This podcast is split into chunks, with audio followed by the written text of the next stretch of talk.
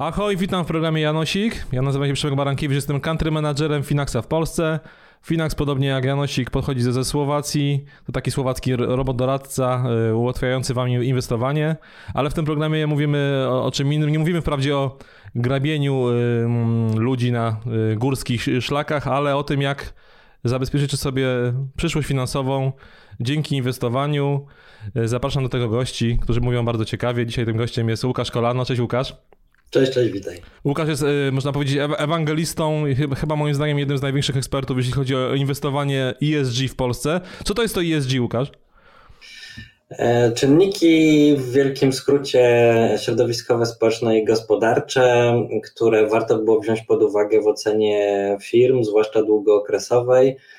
E, e, I od razu mówię, że wprowadzające w błąd jest mówienie, że są niefinansowe.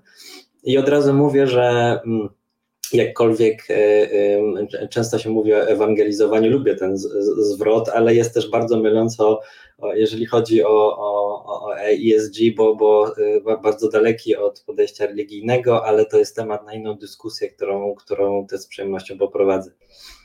No, ty pracujesz teraz w firmie Go Responsible, a jak twoja przygoda w ogóle z rynkiem się zaczęła, albo co masz wspólnego z rynkiem? E, tak, w Go Responsible teraz jakby specjalizacja dotyczy wprost ESG i tak naprawdę tych ryzyk i dlatego też od razu mówię, że jakkolwiek one do tej pory były nazywane niefinansowymi, to wszyscy odchodzą od tego, bo, bo, bo ta mapa ryzyk i to podejście jest, jest, jest stworzone i było stworzone dla rynku finansowego. Więc jak, jeżeli dla rynku finansowego, y, y, a nie dla NGO-sów czy innych tajemniczych uczestników, y, tak zwanych interesariuszy, to jeżeli dla rynku finansowego, dlaczego uparcie je nazywać niefinansowymi, tak jakby nie miały wpływu, tak? A mają bezpośredni wpływ na, na, na finanse, tak? I sektor finansowy, bankowy bardzo dużo teraz ma bólu głowy z tym, żeby je dostosować. Natomiast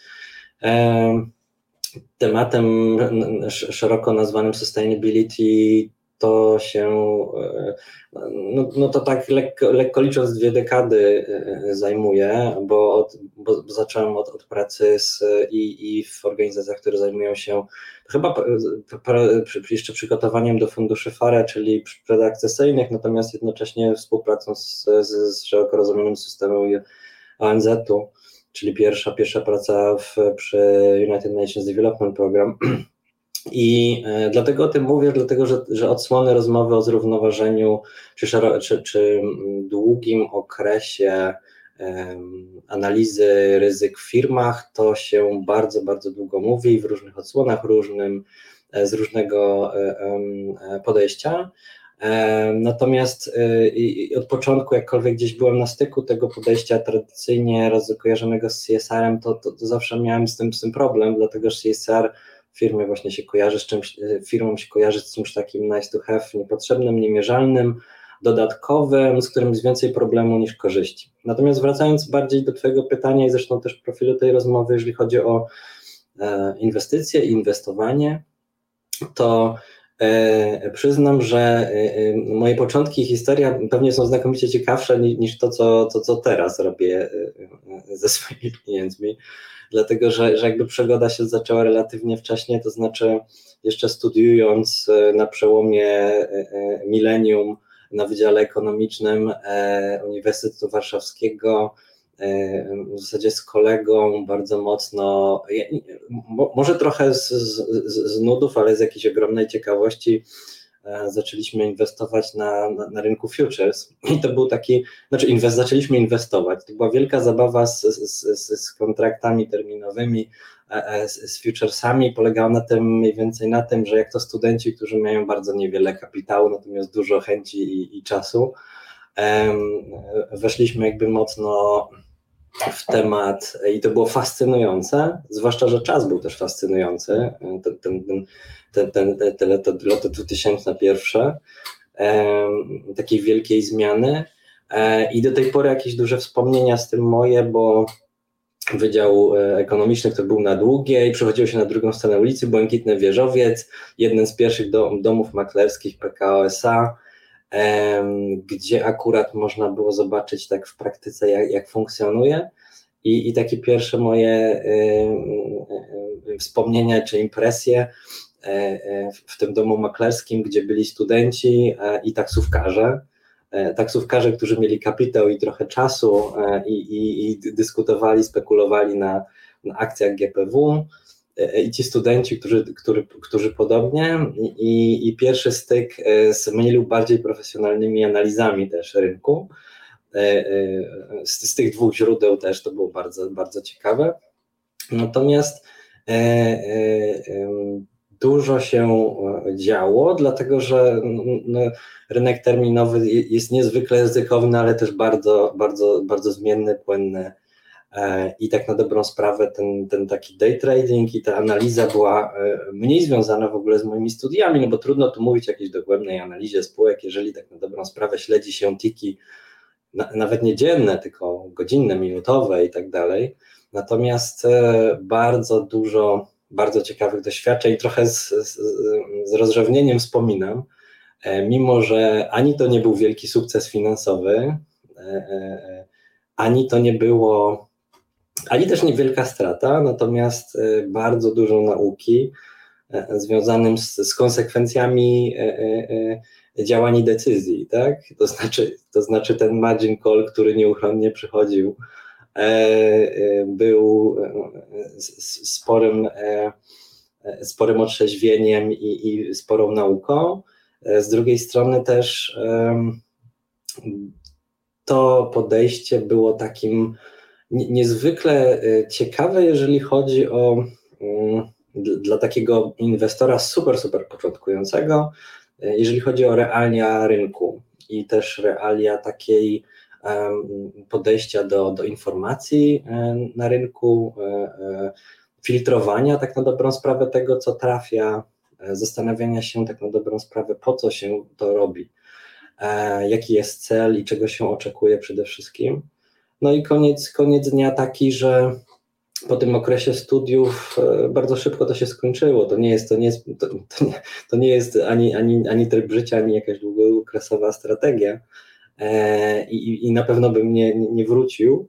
Natomiast e, jak, jako początek w kontrolowalny sposób myślę, że ciekawy dla, dla każdego, dlatego wspominam.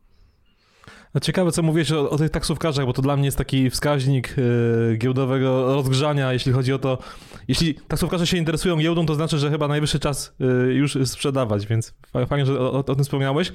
A pochwal się teraz, yy, z czego byś miał emeryturę? To takie pierwsze pytanie Janosika, o którego zawsze proszę gości. E, emerytura w zasadzie trochę przypadkowo, trochę nie z różnych e, e, źródeł. Oprócz tego, co mam nadzieję, przynajmniej jeżeli chodzi o jakiś zupełny backup, czyli podstawowej, niechlubnej ZUS-owskiej, no to tak zwany trzeci filar, ale też rachunek IKE. Akurat rachunek IKE to mi się przypomniał, bo jednym z pytań, które często zadawałeś, były błędy inwestycyjne. E, żeby, jak nie jestem profesjonalistą, mogę powiedzieć głupoty, które się robiło. I jedna z głupot zdecydowanie w moim przypadku dotyczyła właśnie IKE, IGZE, to znaczy taka, że w ramach zaplanowanej swojej dywersyfikacji stwierdziłem, że zainwestuję tam e, przerzuciłem jakąś część środków, natomiast e, najzwyczajniej w świecie e, nie zainteresowałem się warunkami funkcjonowania tego funduszu, tak, warunkami korzystania. I tak na dobrą sprawę dopiero później, w momencie, kiedy już te środki miałem, zacząłem analizować, kiedy je można, na jakich zasadach wycofać. I jak wszyscy, wszyscy świetnie wiecie, wycofywanie przed 65 rokiem życia nie ma najmniejszego sensu i, i absolutnie się nie powinno robić, jeżeli się nie chce zapłacić od wszystkiego e, wielkiego podatku. Natomiast e, jakoś zupełnie w, w, mi to umknęło, e, albo inaczej, zupełnie nie przyszło mi do głowy, żeby coś takiego sprawdzać, co też pokazuje, jak nieprofesjonalny inwestor może czasami w nieprofesjonalny sposób podchodzić do narzędzi finansowych. Tak? I, i to jakby przy, przy, na, zasadzie disclaimera od razu, od razu pokazuję, bo no bo tak, to, tak jak te te, te, te używanie narzędzi bardzo ryzykownych, chyba jednych z najbardziej ryzykownych na samym początku przygody z finansami, to tak podobnie e, e, lekceważące podejście do e, niektórych może mieć równie poważne konsekwencje. No ale jest, ja jakoś traktuję to jako naukę, E, e, natomiast oczywiście nie mówię w kategoriach straty w, w tym przypadku, bo, bo zabezpieczenia XE pomogły mi skutecznie zachować środki na emeryturę zamiast przez wieczór prze, prze, przeznaczać na inne inwestycje, tak. No, dzięki tej odpowiedzi masz już zaliczone dwa, dwa pytania, bo i o błąd inwestycyjny, i o emeryturę. E, to teraz opowiedz trochę, jeśli masz taką rezerwę finansową, poduszkę finansową, jeśli masz, to, to, to z, czego? E, e, rezerwy w zasadzie takie, które, które udaje mi się gromadzić, e, mniej więcej wyciągając też naukę z, z dalej korzystam z rachunku maklerskiego, tylko że, tylko, że już przy, przy, przy normalnym przy normalnym rachunku bankowym. I tak na dobrą sprawę to, to moje inwestowanie jest E, bardzo, bardzo konserwatywnym i zachowawczym e, inwestowaniem na, na, na polskim rynku, na giełdzie firmy, które głównie na wiegu 20, 40 czy 40 są, e, ponieważ to właśnie tamte najlepiej wydaje mi się, to naj, naj, najbardziej wiarygodny prosty sposób można śledzić i zdecydowanie mój horyzont jest bardzo długookresowy. To znaczy taki, w którym e, staram się wręcz nie zaglądać do tego, co się dzieje e, częściej niż na, raz na e, miesiąc czy dwa razy na miesiąc, właśnie po to, żeby usu, u, nie będąc specjalistą, uniknąć wszystkich pułapek związanych z nagłą decyzją inwestycyjną, która bierze się z tego, że zobaczę jakieś tiki. Natomiast te, y, te rozważania co do tego, jakie spółki wybierać i, i tak na dobrą sprawę, jak sobie to poukładać y, w swoim portfelu, może nie są za bardzo zaawansowane od strony narzędziowej, albo inaczej specjalnie na pewno nie są. Natomiast wynikają bardzo z tego, jak wydaje mi się, wyglądają trendy i jak będzie, jaka sytuacja będzie czy na naszej giełdzie, czy w ogóle na rynku w perspektywie pół roku, dwóch, trzech lat e, i odpowiednio też e, e, podejmując jakieś decyzje. A ten ostatni czas, mówię tu o wręcz roku, dwóch, to bardzo sprzyjał takim długookresowym decyzjom i w ogóle też na swój sposób nawet wchodzeniu na, na giełdę, inwestowaniu. Tak? Ten wielki dołek pandemiczny był chyba znakomitą, jedną z lepszych w ostatnich latach e, okazją i momentem do tego, żeby, żeby coś zainwestować i mam wrażenie, że spora część osób z tego skorzystała, jeśli nie, nie żeby wejść na rynek, to przynajmniej e, żeby sobie poukładać zupełnie inaczej swoje inwestycje. Tutaj Łukasz, jesteś mistrzem w hurtowym odpowiadaniu na, na, na, pytania, bo w jednej odpowiedzi zawarłeś, o, o pytanie było o poduszkę finansową, odpowiedziałeś już na kolejne pytanie, czyli lokalnie czy globalnie, aktywnie czy pasywnie. Jak dobrze zrozumiałem, to, to inwestujesz lokalnie i aktywnie, bo wybierasz sobie sam spółki, tak? Nie, nie, nie śledzisz indeksów, tylko wybierasz, tak? Potwierdzasz, coś jeszcze, masz jeszcze w portfelu, coś globalnego, coś pasywnego? Nie, nie, nie mam, nie, nie mam globalnego przyznam szczerze, że e, trochę żałuję, ale to mm, chyba dlatego, że lokalnie mi jest łatwo ocenić, łatwiej ocenić. E, pracując z spółkami, ze spółkami, przeglądając ich raporty, znając ich trochę lepiej, ich sytuację, rozumiejąc ryzyka, E, jestem w stanie sam stworzyć sobie wizję ich rozwoju, jak mówię, w perspektywie, czy, tam, czy, czy, czy ich ocenę w perspektywie takiej nie wiem, średnio długookresowej. E, nie mam takiego, takiej specjalnej ekspozycji na, e, na zagraniczne, więc byłoby trudniej, trochę, trochę za bardzo, bardziej na siłę. Natomiast aktywne zdecydowanie w ten sposób, że, że, że staram się to robić sam z kilku powodów wcześniejsze doświadczenia, mimo że mam rzeczywiście e, jednostki uczestnictwa w tak zwanym funduszu emerytalnym, e, tak jak, tak jak się tworzyło w trzecim filarze, to e, moja ocena po prostu była dosyć krytyczna, jeżeli chodzi o to, to, co wiem na temat i sposobu zarządzania i sensowność decyzji, doboru. No nic takiego nie było, czego nie byłbym w stanie w cudzysłowie odtworzyć pomijając koszty administracyjne. Dlatego też bardzo ciekawe dla mnie jest, interesujące y, to, co się dzieje z, z narzędziami pasywnymi. W pewnym momencie nawet rozmawialiśmy my wspólnie o ETF-ach czy podobnych narzędziach, które, które, które taki inwestor nawet jak ja mógłby wykorzystywać. Natomiast na, na, na naszym rynku, na, na, na naszej giełdzie specjalnie tego nie ma, nie, nie jest to za bardzo rozwinięte. Jakkolwiek się przyglądam, to jeszcze sam, sam niespecjalnie korzystam. Natomiast nie ukrywam, że to jest bardzo dla mnie ciekawy e, obszar, e, no bo właśnie e, w sposób kontrolowany e, mogę trochę inaczej e, podejść do, do inwestowania. Kontro, kontrolowalny w tym, sposie, w tym sensie, że E, jest jeszcze druga strona, która pomaga mi w ułożeniu tego portfela i w zarządzaniu, ale jednocześnie nie, nie oddaję wszystkiego do, do, takiego czarnego pudełka funduszu, który tak na dobrą sprawę e, no, no nie mam za, za, za, dużo przekonania, że, że, że będzie to robił wartościowiej niż, niż, niż taki pasywny, czy ja sam. Z tego, co mówiłeś, to wynika, że jednak jesteś na tym polskim rynku kapitałowym aktywny. Yy, gdybyś mógł taką jedną rzecz, miałbyś taką magiczną moc i mógłbyś jedną rzecz zmienić na tym rynku, to co by to było? Hmm, wiesz co, długo się zastanawiam nad, nad e, taką kwestią.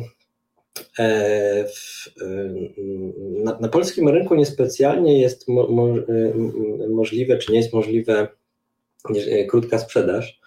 Natomiast e, ciekawa była obserwacja i to, co czytałem na temat właśnie wspominanych przez nas funduszy czy, czy e, podejścia związanego z ESG e, i wykorzystaniem tych dwóch rzeczy, to znaczy dwóch podejść, dwóch możliwości, bo te, te analizy, na które trafiłem, były ciekawe, dlatego że jeżeli chodzi o inwestowanie pod kątem ESG to jest jakiś tam dobór, ograniczenie ryzyk i, i liczenie na to, że w długim okresie to się e, zwróci. Natomiast ciekawa, ciekawa analiza dotyczyła innej sytuacji, to znaczy e, e, mapowaniu ryzyk i ekspozycji, na które narażone są firmy i krótką sprzedaż akcji tych firm, oceniając ich wysokie ryzyko, czy wyższą ekspozycję, czy gorszą sytuację, licząc na to, że E, e, jeśli nie szybciej, to troszkę później, zostaną ukarane za pewne niedbałości. Czy to właśnie takie związane z, z, z kwestiami niedostosowania środowiskowego, jakimiś zapóźnieniami, czy dostępnością do finansowania i tak dalej. Był to dla mnie ciekawy bardzo temat, ciekawy obszar. Czy ja bym zmieniał na tym rynku? Ja nie wiem, to ma jakąś swoją wartość, że, że, że na polskim jest troszkę inaczej. E, ale z drugiej strony mm, pokazało mi, że, że też to inne podejście daje, daje dobre rezultaty mm, z wykorzystywaniem narzędzi, które, do których no, miałem troszkę wątpliwości. Ten temat krótkiej sprzedaży ESG był, jest dla mnie konsekwentnie bardzo ciekawy e, i ciekawą furtką i mam, tak mam, mam, mam nadzieję, że będzie więcej analiz i ocen tego, bo e, byłoby i to dla polskiego rynku też bardzo ciekawe. No dobra, to, y, to już prawie wszystko wiemy. Na koniec y, potrzebuję od Ciebie informacji na temat jednej polecanej książki dla początkującego inwestora. Ona nie musi być koniecznie o inwestowaniu, ale taka, która może stanowić inspirację do inwestowania. E, właśnie, no zastanawiając się nad tym e, pytaniem, to e, z, z, książką dla e, inwestora, inwestora, to miałbym trudność, dlatego że mm, aż tak bieżących nie, nie przeglądam. Naprawdę wartościowych, ale jeżeli chodzi o początkującego inwestora, to przynajmniej ja sam inspirowałem się w zasadzie dwoma, jeśli można. Mam nadzieję, że nie przeszkadza. E, I one z inwestowaniem nie mają wprost za wiele wspólnego, ale za każdym razem się przypominają przy okazji podobnych decyzji. Jedna to jest taka, jedna jest Wacława Smila, on jest specjalistą od analiz takich e, i geopolitycznych, i rynku energii. duży, bardzo znany specjalista, książki jego polecane. Jedna z książek, którą, e, którą czytałem i do której wracam, bo przyznają się informacje, to, to, to była książka o tytule Numbers Don't Lie. I ona sugerowała e, Poza dużą ilością takich anegdotycznych opowieści, bardzo ciekawych, jeżeli chodzi o zrozumienie tego, co na, w, w gospodarce, czy, czy w naszym systemie finansowym się dzieje, czy, czy w, w zrozumieniu technologii, ona sugerowała i konsekwentnie dla mnie sugeruje podejście y, bardzo praktyczne do tego, co warto analizować, jakie, jest, y, jakie są możliwości rozwoju firm, co tak naprawdę jest sensowną i przyszłą technologią, co jest jakąś martwą uliczką, y, ślepą uliczką i bezwartościowym pomysłem.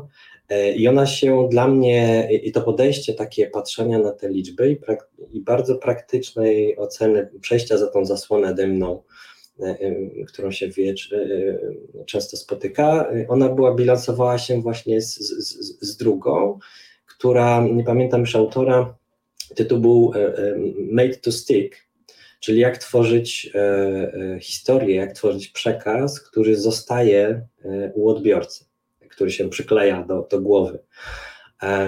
I, I efekt był dokładnie ten, ten, ten sam, to znaczy w, w, tej książce po prostu zostawały mi historie, które tam były przytaczane. Do tej pory pamiętam, co znaczy, że tak, efekt został o, o osiągnięty. I e, łatwo, i do, bardzo dobrze można było zrozumieć, jak skonstruować, e, e, jak konstruować przekaz, żeby u odbiorcy się zapisał, żeby go zrozumiał, żeby go nawet powielał, żeby go zaakceptował, przyjął jako swój i tak dalej, i tak dalej. E, a dlaczego, jaki to ma związek e, z, z inwestowaniem? E, dla mnie trochę taki, że dobre firmy z dobrym PR-em, dobrym marketingiem, dobrą sprzedażą, relacjami inwestorskimi powinny z takich narzędzi korzystać. To, to story takie, equity story, czy, czy, czy story dotyczące wartości firmy, trochę w ten sposób mogło być i powinno być budowane.